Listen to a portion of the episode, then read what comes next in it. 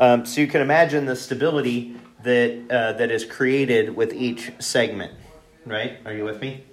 Then I I wasn't satisfied and had more time on my hands, so I made sockets that would go on the bottom. And you can imagine we talked about last week. Uh, you know what? I'm going to wait on that because we'll get to that slide in just a second. Okay, so they would go together, they would compress together and make sturdy. Uh, the corner boards, these additional corner boards, had rings most likely at the top. There could have been some sort of pin that was on sticking up from them that the ring set over. The ring could have set into the material. There's a couple of different ways that that could have happened. Now, don't forget that we know that Moses was given the directions on this, but he was given the vision of it as well. So, any ambiguity that we have in the scriptural account, Moses had no ambiguity. God was very clear when he communicated in the vision. He talked, God, at least a couple of times, talks about you know, as the, the pattern that, that I showed you, right? So he talks about showing him. So uh, it was probably the first 3D rendering, uh, virtual rendering of a building that, uh, that ever happened. So Moses got to see this, and while we don't understand the intricacies of the rings, Moses got it and could easily direct the folks that were working on, on that, right? So, uh, and these rings were probably, uh, probably gold based on the patterns. Uh, and then there were the five bars uh, on each side, one going through the length. Uh, and obviously, this would have been longer. If this was the back section, then these would have actually been cut, and there would have been a total of five bars. One, you know, one, two, three, four, and then five. Okay, you with me? So it creates a lot of, of good stability for the tabernacle. Be was able to withstand any windstorms, those types of things. Uh, the silver sockets. So there were 40 on the south, or on the and 40 on the north, 16 on the west. We will find out a little more about the silver sockets today. That there was four pillars inside that were set in silver. So there was a total of a hundred sockets and a hundred. Um, um, um, uh, I can't remember the term now. Uh, talents of silver. And a talent is about 75 pounds of silver. So there was a hundred of these, so 7,500 pounds of silver that was donated uh, by the children of Israel. And the, the, the sockets, I, this is the best I could do, uh, but the sockets would have set along the bottom and would allow for that uh, variability from uh, the ground. Okay? So as you do that, I don't have to do them all, but you can see it would stabilize the, you know, you can imagine the rest of them being on there. It would stabilize the tabernacle. Even that just little bit was enough to stabilize that wall. Now, there, the, the other thing about that is it allowed the uneven, so, so you have this wall that's all linked together. It can't move so some places it's going to be a little higher, some places the ground's going to be a little lower. And so if you can imagine, and I did the best I could here, if you can imagine the uneven ground, you know, if there's a rock here and a rock here, those sockets could slide up and down on those tenons to allow um, to allow stability, you know, that way as well. So again, much better, more accurate uh, people with skills than, than I could come up with. But those silver sockets were an important part of the stability of the. So when we we talked about the spiritual application was to be fitly joined together, and with these four references in the book of Ephesians, I can't help but believe Paul is at least to some degree reflecting back on the, uh, the tabernacle, Ephesians 2, in whom all the building fitly framed together groweth unto an holy temple in the Lord. I kind of don't feel like you can ignore the fact that he's reflecting back to the tabernacle and to the Old Testament temple.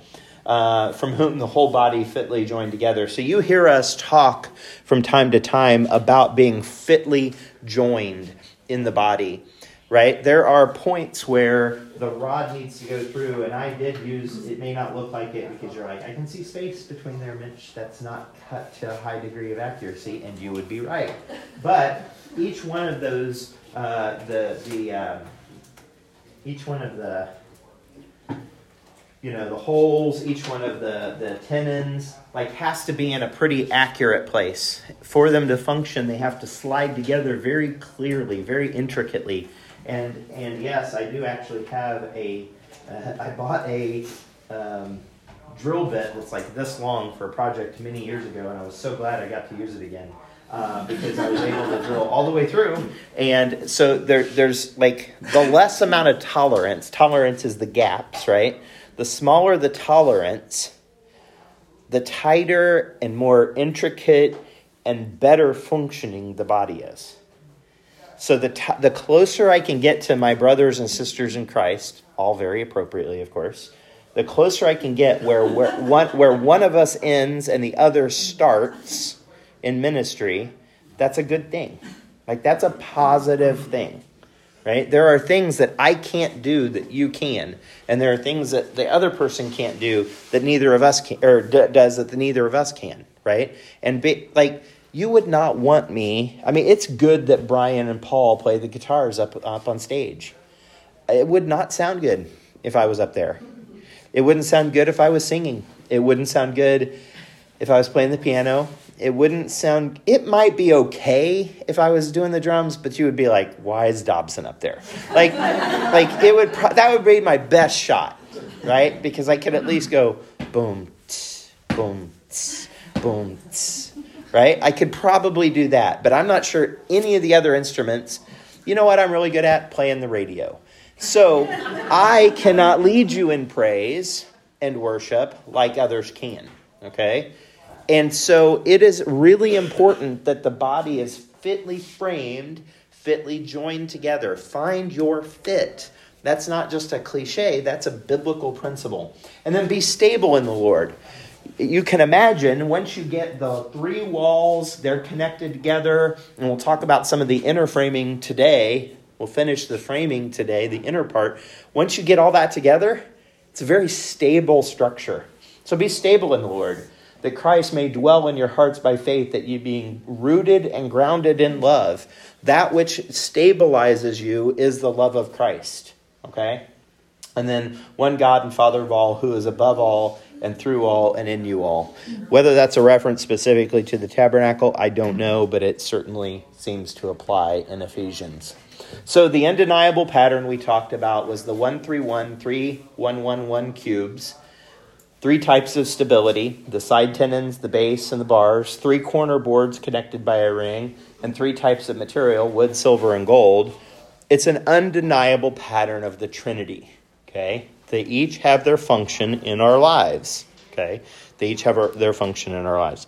So that brings us to new content, the parallel narrative. As we talk, we'll talk design, we'll talk build. In Exodus 26, 31 through 33, and then we'll jump down 36, 37. And thou shalt make a veil of blue and purple and scarlet, and, and fine twined linen of cunning work. With cherubims shall it be made. And thou shalt hang it upon four pillars of shittim wood overlaid with gold.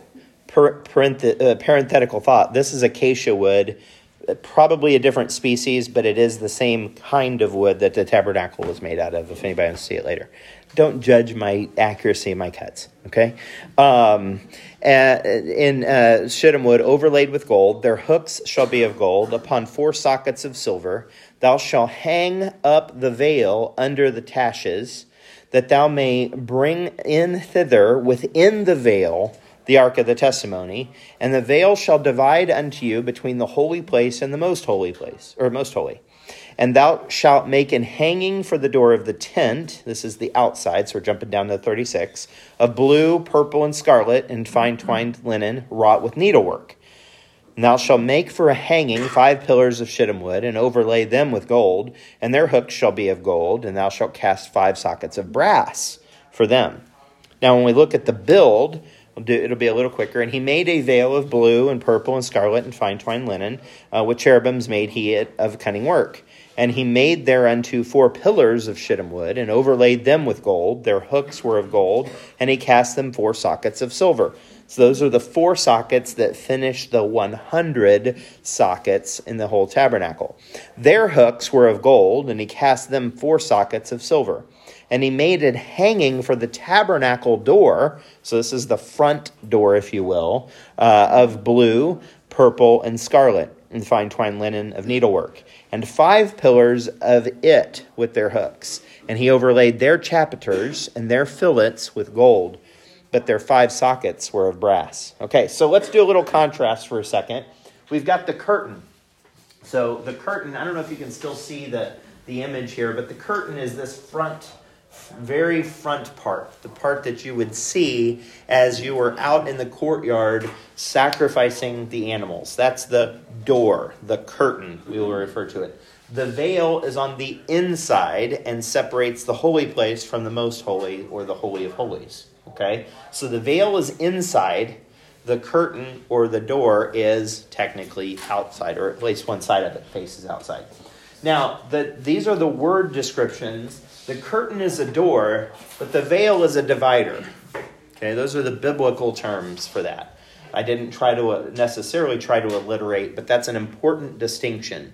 The veil is, I'm sorry, the curtain is to be opened and brought in. The veil, the, it's real serious when you approach the veil, like real serious. Like you could die if you're not doing it right on the inside. Like it's real serious behind the veil. The curtain was woven needlework, but with no image pattern, no specific pattern that's referenced. But the veil was woven to include the cherubims. Most likely, the same pattern we saw on the first layer of fine linen that was woven with cherubims that was to go over the entire tabernacle. Okay? The curtain out front, there were five pillars. The veil on the inside, there were four pillars. Okay? The top hardware was gold, but the bottom was brass. So in the front, all the hangings that would be the top were gold, but the sockets, the only sockets that were made of anything different. A hundred sockets of silver and five sockets of brass, different for a reason. Okay? Uh, and then and the veil on the inside, they were all gold. guys with me? We'll spend some more time on it, but obviously. So okay, so let's let's talk about the curtain. Now the curtain keeps out and lets in. I heard I heard a I heard a, a very simple man was asked what he thought this the, the best greatest invention of the whole wide world was. He said it'd have to be the thermos. Why'd you say the thermos? Because it knows how to keep things hot and cold, and I still don't know how it figures it out. Okay? So the door Oh, come on. At least a gratuitous laugh. The veil, the or the curtain, and I'll probably mess that up. The curtain both keeps things out and lets things in at the exact same time. Okay? All right? Now, if you imagine, I don't know, many of us have uh, hanging beads in our house. That's probably like a 60s, 70s kind of. Do you still you still have them? Okay, I, I awesome. I'm sure it, it fits your your uh, your decor where is it? What's it between what rooms? The guest room and the main room. Okay, so the guests don't have. Oh, okay. I was like, the guests don't have a door? Oh, so there's a door too. Oh, okay. So that's okay. So the veil, the or I'm sorry, the curtain allows relatively easy access, right? The door wouldn't would could be probably presumably shut and locked, yes. right? But we don't generally separate rooms with curtains anymore. We don't generally separate rooms with tapestry, right? Well, we separate these two rooms with a not very soundproof wall, but that's that's a different story. But notice Jesus describes himself as a door, which is very interesting because he does the exact same thing. He keeps things out and he lets things in does the exact same thing. John 10, 7. Then said Jesus unto them, Verily, verily, I say unto you, I am the door. Actually, turn to turn to John 10. We've got time, and I want to I want to touch touch on this. I didn't include all of these verses on your page or on the that this is worth going to. So Jesus describes himself as the door in John 10. I'm going to read 7 through 7 through 10. Um, then Jesus said unto them, uh, unto them again, Verily, verily, I say unto you, I am the door of the sheep. Then he makes a contrast. All that ever came before me are thieves and robbers. He keeps them out. But the sheep did not hear them. I am the door by me, if any man enter in, he shall be saved, and shall go out in and out and find pasture. The thief cometh not, but for to steal and to kill and destroy. Thieves generally, I, I, you know, this is not a, a, a, criminology class, but walking in the front door is generally not the the way uh, a thief breaks in. Now they may kick down the front door, right? But they don't just aren't usually invited in, right? So Jesus is separating the the the nature of the fact that as a door he lets his sheep in because they know his voice right? He allows them in whereas he doesn't allow thieves and robbers and um, and you know others in okay? So it's a very real picture here of the curtain. Now it's the only part with with bronze sockets. We talked about all the the the uh, the the silver sockets and these the bronze, bronze is a picture of judgment. Now we know it's a picture of judgment because that's where the sacrifices take place with the bronze laver and the bronze altar of fire out in the courtyard. You haven't got to that yet but you got to trust me. So bronze is a picture of judgment. It's interesting to me when you look at the pieces of this curtain this door you have bronze judgment, you have linen, which is right, a picture of righteousness. We've seen that before. You can go back and look. It's re- specifically referenced as the righteousness of the saints in the book of Revelation. You have gold at the top, picturing the deity, and you have five pillars, the number of death. It's through the death and the judgment of Jesus that the righteousness of the saints hangs on. Like, it's, I don't believe I'm stretching this it's pictured. Now, I am not faulting Israel for going, why couldn't we see Jesus? Like, I, you know, in the in the doorway. But this is literally what he describes him at, himself as. And he is talking the language of the Jew when he is talking about some of these things and his death his his uh, the judgment that falls upon him is the doorway. He is the doorway and the presentation of the righteousness of the saint. It's a beautiful picture. So this statement i think you maybe have something to fill out. Maybe, yeah. The righteousness and access of the believer into where god dwells into where he'll meet with you is held by the deity of christ and built upon the foundation of Christ's judgment in death. Like it's it's laid out perfectly in picture format. This curtain. So you have to get past the door to commune with God. In there, we're going to find the table of showbread, which is a picture of the Word of God. We're going to see the altar of incense, which is a picture of prayer. And we're going to see the candlestick, which is a picture of the Holy Spirit. Okay? In order for us to have access to those things, we have to get through the door. The only way to get through the door is to acknowledge the judgment that is on the Lord for our sin and that he paid he paid the penalty for. Like it's beautiful. It's beautiful picture. So our first building lesson today, open the door with to commune with the Lord. Like if you have not made that decision this morning, if you have not accepted the Lord's sacrifice, his provision of taking your sin in exchange for his righteousness, concept called propitiation, if you have not done that, if you've not prayed to ask forgiveness of your sins and for the Lord to save you, you need to do that. That is the access to prayer. That is the access to the Word of God, and that is the access to the Holy Spirit. Without those, I'm not saying you can't pray but you're probably not doing a very good job at it. And I don't mean quality. I'm just saying there's only a few prayers the Lord hears. The Lord hears when you're when you're lost. One is the prayer of salvation.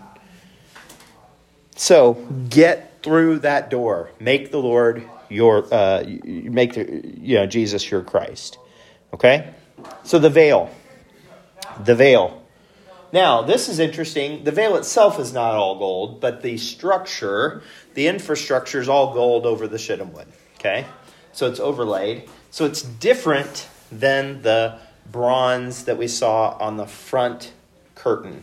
So the veil on the inside. Now the linen is most likely the same as that covering that we had. So literally, it creates a complete covering around the mercy seat on top of the Ark of the Covenant. Like it's now on the top and on the uh, on the veil. On the other sides, you have the gold. Okay, it's completely covered in the covering and the gold. The mercy seat is. It's beautiful. Again, there there is something going on with picture of heaven that I can't wrap my head around. You can't wrap your head around. We don't have enough neurons in our brain to figure this out. We're just not there yet. But there is Scripture tells us it's a it's a reflection, a pattern of the eternal. Um, so, but this is and this is really interesting because this tabernacle is a structure of covering. Okay, notice that in Exodus forty, in verse three, it says, uh, "And thou shalt put there uh, therein the ark of the testimony, and cover the ark with the veil."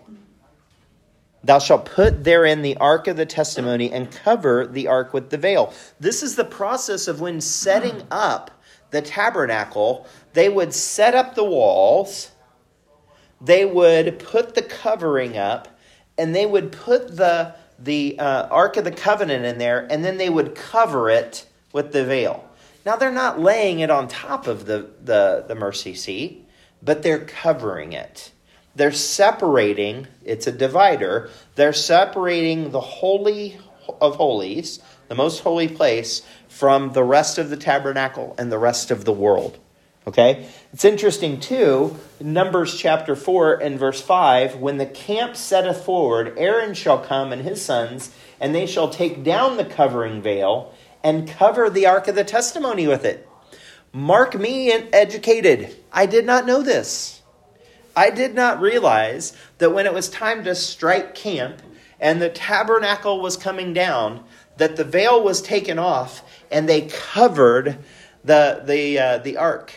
So as the ark is is is going along, you didn't get a chance to look at the mercy seat. You didn't get a chance to to see, okay, where was that blood that was applied? What actually? No, it was covered. I can only imagine. Now, this is speculation, but but you weren't allowed in there without a sacrifice. Okay? So if you're taking this down, I can only imagine now now granted 15 feet ish high, they've got to get up and and take the, the veil off of the hooks, and then they've got to work their way through those pillars and cover it. And I bet similar to to Indiana Jones, they weren't supposed to look at it. I don't know. I'm not saying that little ghost spirits fly around and then they melt, but maybe. Okay? My bet is there was no one to, to put eyes on that except the priest that the high priest that was actually bringing the sacrifice. We'll talk more about that in just a second. So it's very interesting. The ark is covered, whether in motion or whether it's stationary, it's covered. It's covered by a veil and the other things, or it's covered actually. And then look to turn to Leviticus 16 for a second. Turn to Leviticus 16.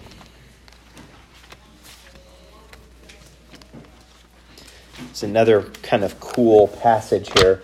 16 in verse 11. 16 in verse 11. I was touching on this a moment ago. And Aaron shall bring the bullock of the sin offering, which is for himself and he shall make an atonement for himself and for his house, and shall kill the bullock of the sin offering which is for himself. We're going to learn more about that as we as we deal with the the furniture, if you will, the instruments in the uh, in the courtyard. But he kills it, and he shall take a censer full of burning coals of fire from off the altar before the Lord, and his hands full of sweet incense beaten small, and bring it within the veil. And he shall put the incense upon the fire before the Lord, that the cloud of the incense may cover the mercy seat that is upon the testimony. Why? So he doesn't die, that he die not. And he shall take, so even in that, this, this the steam, the smoke that is generated still covers the mercy seat, so that even Aaron, as he's bringing in a very special sacrifice, can't fully take it in. It's a beautiful picture. I, wish I could. I wish I was a cinematographer and could capture this. And he shall uh, so so that he die not. In verse fourteen, and he shall take of the blood of the bullock and sprinkle it with his finger upon the mercy seat eastward. And before the mercy seat shall he sprinkle of the blood with his finger seven times. Like something supernatural is going on there. I wish I could understand it. I wish I could I wish I had eyes to fully grasp what is happening there. But what I do know is he's got to take the the blood of this bullock that he kills, that he prepares, he puts the the the coal so it creates a smoke and you know an incense and a smoke in there and he's he's throwing seven times that blood directly on the mercy seat he doesn't touch it he's throwing it on there i mean it's i, I it, it's mind-boggling to me what's happening here but it that is picture the lord jesus christ did that for us he took his blood and sprinkled it Okay, seven times. I don't understand it. But he sprinkled it on the judgment seat, or on the mercy, or yeah, mercy seat for us.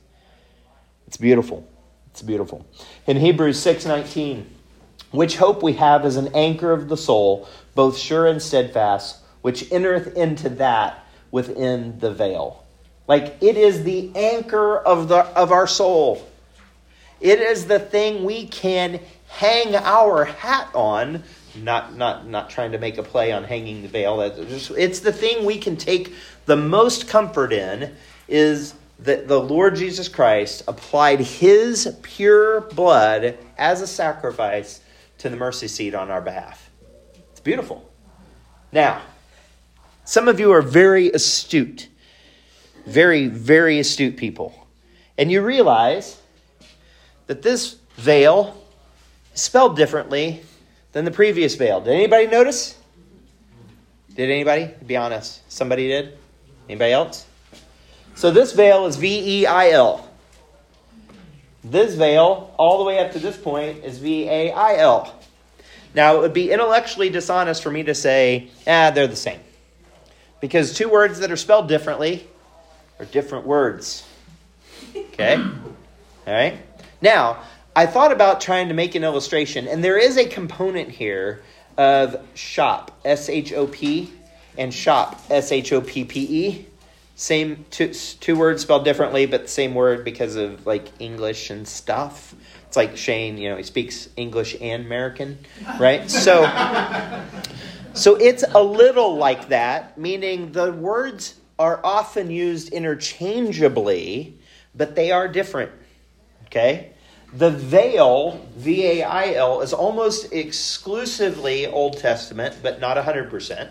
So it's not just a Greek and Hebrew thing. Okay, it's almost exclusively used Old Testament. Most commonly refers to a veil on a bride's face, a veil on Moses' face, something that is a temporary small thing to cover a person. Okay? Then there's also the veil in the tabernacle, which, while it was some what do we say, 15 or so feet wide by 15 or so feet tall, is still relatively small. Veil with an E is to emphasize grandness or greatness. Okay? So the veil in the Old Testament is a temporary, small picture. And when you see V E I L, it almost always refers to either the temple, which was a much bigger, much more grandiose veil, or the veil in heaven. Okay? So it is different. And what's amazing is Christ, when he dies what happens? Anybody remember? The rocks shake and the veil is rent. And so I typed V A I L into my little search engine because I couldn't remember that verse off the top of my head and it didn't exist. And I was like, what in the world? Why am I not finding this? So then I, I couldn't remember if it was rent or torn. And so I'm typing and I'm like, why am I not finding this? And then I found that it's V E I L. And that is actually a representation of the larger temple veil or the veil in heaven. Okay? So V A I L is small, V E I L is grand. Okay? So, and you get all that for no extra charge. all right. So the high priest consecrates the sacrifice for you where you cannot go yourself. You don't have the right if you would have walked up and slaughtered your own bull, grabbed some of that, walked in there, gathered up that uh, that uh, incense as coals, and just marched yourself in the middle of that holy place and sprinkled the blood on there, you would have been killed. And they would have dragged your body out the next time they uh, they, they moved the tabernacle, or what they did with the high priest was they actually tied a rope to him so that if they got killed, they could pull them out. Okay? which is just kind of an interesting thing. Like, there's some jobs that have a high mortality rate. Evidently, high priest is like way up there, right? So, right, but not if you do it right. Yeah, yeah, not if you do it right. But the key here is, and and I said you, but it includes me. We can't go into this place. We don't have the right to go into this place. We needed a surrogate. We needed a substitute. We needed someone who was righteous enough who was following the rules and could take and apply the blood to the, uh, to the mercy seat. And you can't do it yourself. I don't care how good you are. You wouldn't have even gotten very far past the veil. You would have, poof. I don't know, maybe you burn up. I don't know, maybe you melt like plastic, like Indiana Jones. All right. The pillars. In our time we have remaining, the pillars. Now, there were five at the entry. We talked about the implications there. There were four at the veil. Okay? Now, I I'm just going to be transparent with y'all. I ran out of time. I wanted to study a little bit deeper. I think there's something to this veil, these pillars, and the creation of the earth. I think there's something there. Okay? I think there's something there. Anybody wants to study, wants to get together with me, I don't guarantee we'll figure it out because it might not be figure outable. Just made it up word. But there's something there. I'm, I'm seeing the pillars used in weird places, referencing the creation and the world and the earth, and there's something going on there with the veil, and I'm just not I'm not sure. Maybe maybe we can't understand it, but but I think there's something there. All right, so the chapiters that Moses references in the Exodus 36 part. I don't know if you saw that. It's on your it's on your uh, parallel narrative in verse um, in verse 38 and the five pillars of it with their hooks. And he overlaid their chapiters and their fillets with gold. But their five sockets were of brass. So again i asked my architecture son son a lot of money has gone to k-state for you to get an architecture degree. What is a chapiter he said i don't know very disappointing but Google didn't fail me. I've never paid one dime to Google, but Google didn't let me down. Chapiters are capitals. I said, Marshall, what's a capital? Oh, that's the top of a column. Different term.